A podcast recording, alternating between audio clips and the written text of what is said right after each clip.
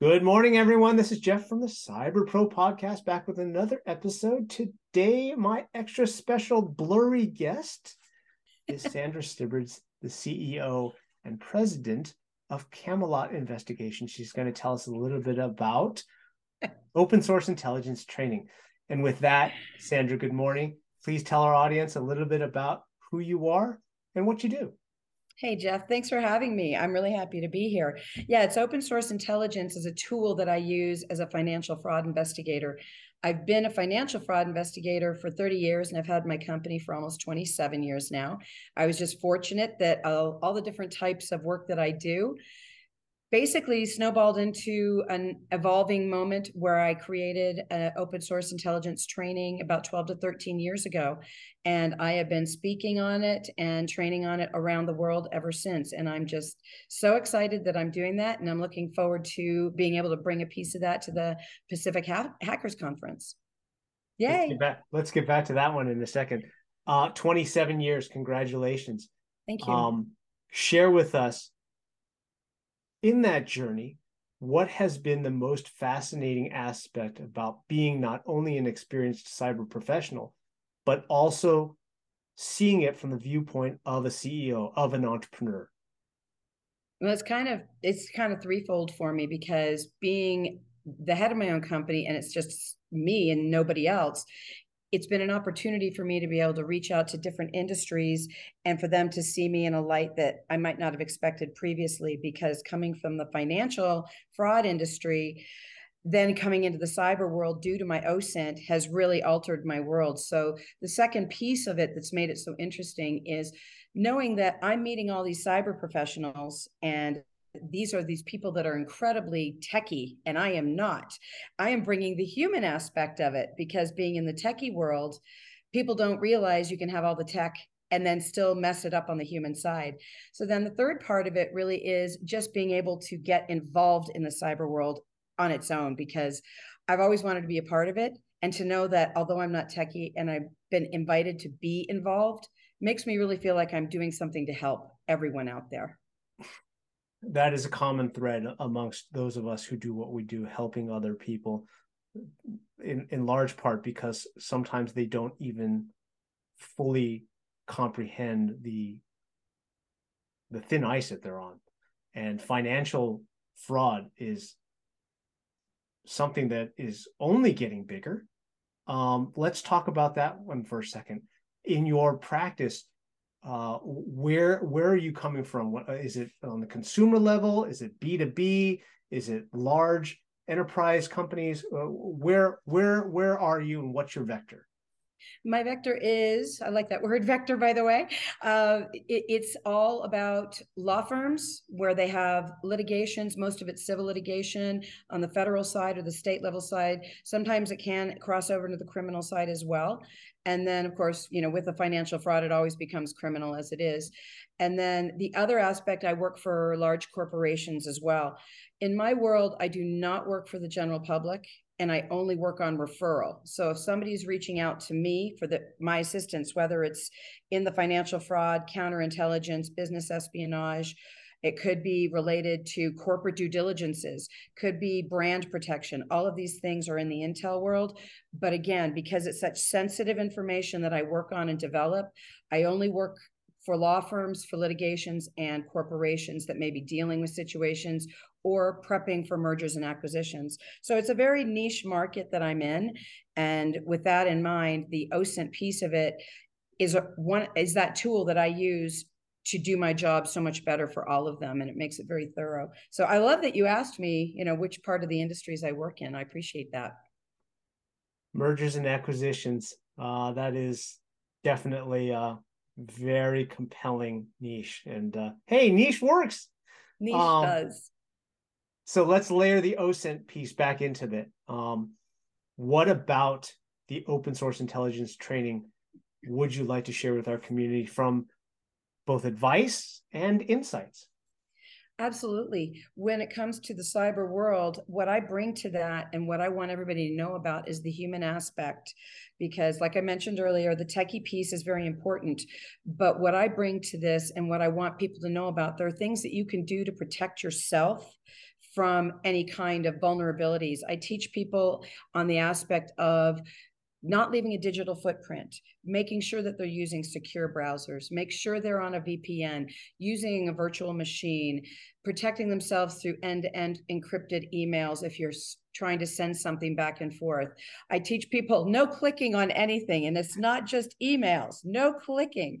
But there are all these little tips and tricks that I cover at the beginning of my full OSINT training to really remind people how vulnerable we are, no matter how much tech we have protecting our computer, and no matter how much tech we have, you know, protecting our servers it's the human element or the human risk that is going to destroy everything. So there are basic little things you can do to make sure that you don't end up with that ransomware. Make sure that you're not inviting an intrusion into your system. And these are all based on the human aspect, which is the side that I come from. And that's the OSINT piece of it, of the security and privacy.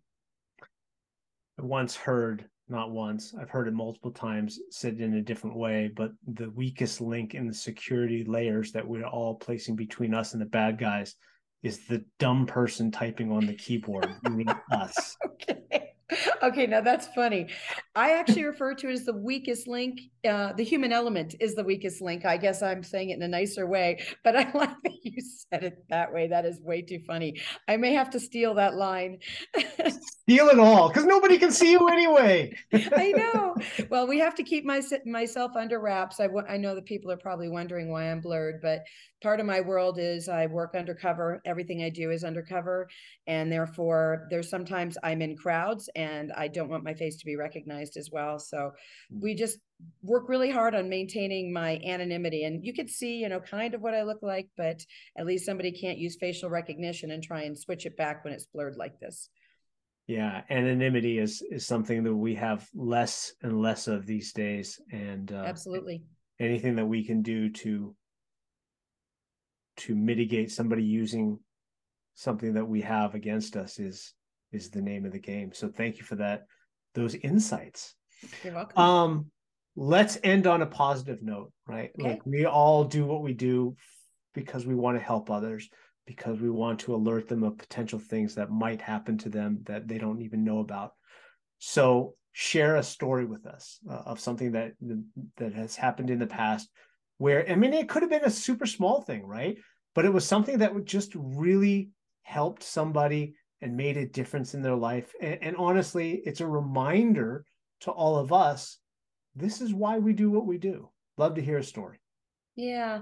You know, I've helped a lot of companies and so forth avoid hiring the wrong person. And there's one, there's one one client of mine who's actually a colleague and a friend as well they own a business and i showed them how the difference is when it comes to doing the proper due diligence as opposed to just doing one of those simple nationwide criminal searches on somebody. And it was amazing to me to see that the protecting of the company came into into play by utilizing social media using all the tools and digging deep and investing just a little bit in their company to protect them from the big problem later so it's actually a generic way to approach your question but it the ones that stick with me the most are honestly not the heavy hitting embezzling cases and the counterfeiting cases. It's really the ones that relate to corporate due diligences where they give me a CV on a person and I don't even look at the CV. I grab their identifiers and then I dig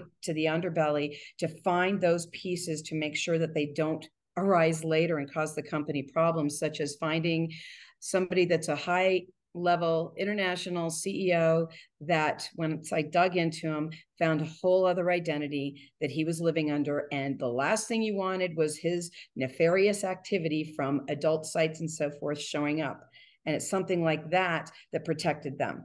So I know that's different than me teaching them to protect themselves online, but that that is the kind of story that I like to tell people. Invest in your business to protect yourself from either having problems later or just the big time embezzlement that could happen two or three years from now or over a five or 10 year period. Hire somebody that actually knows how to look for these things, somebody that specializes in OSINT and fraud that will help you protect your business, your people, and all your activity. Wow, I'm stuck on the word nefarious, and I'm going to drill down on that one for a bonus question if you're okay, okay. I'm fine with that. So you touched on something that's really personable, right? Personal, personable, and personal when it comes to the history of new hires and the inability for a CV or a federal criminal pass that costs $59 mm-hmm. uh, to tell us anything about that person. Um, how important is it for us to really drill down to better understand a person based on their activities online? It, it'll save your company. It'll save whether it's your small business, whether it saves you personally, even if you're getting involved with somebody. It is a game changer because you just don't know the other side of a person somebody shows up, does their interviews, knows how to interview, does their job great, is all good, CV says everything. The problem is you don't know what they're doing outside of that business. You also don't know if they've been planted there as a mole.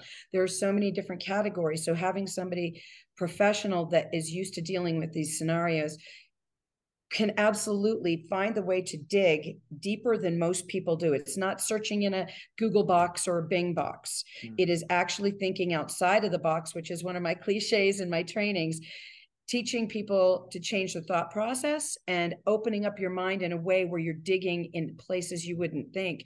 That is what I bring to the table and help people realize it's not the things that you can see that's i don't care about that you can look at that and it's easy I, I need to be digging in places where they have a second identity, where they have alter egos.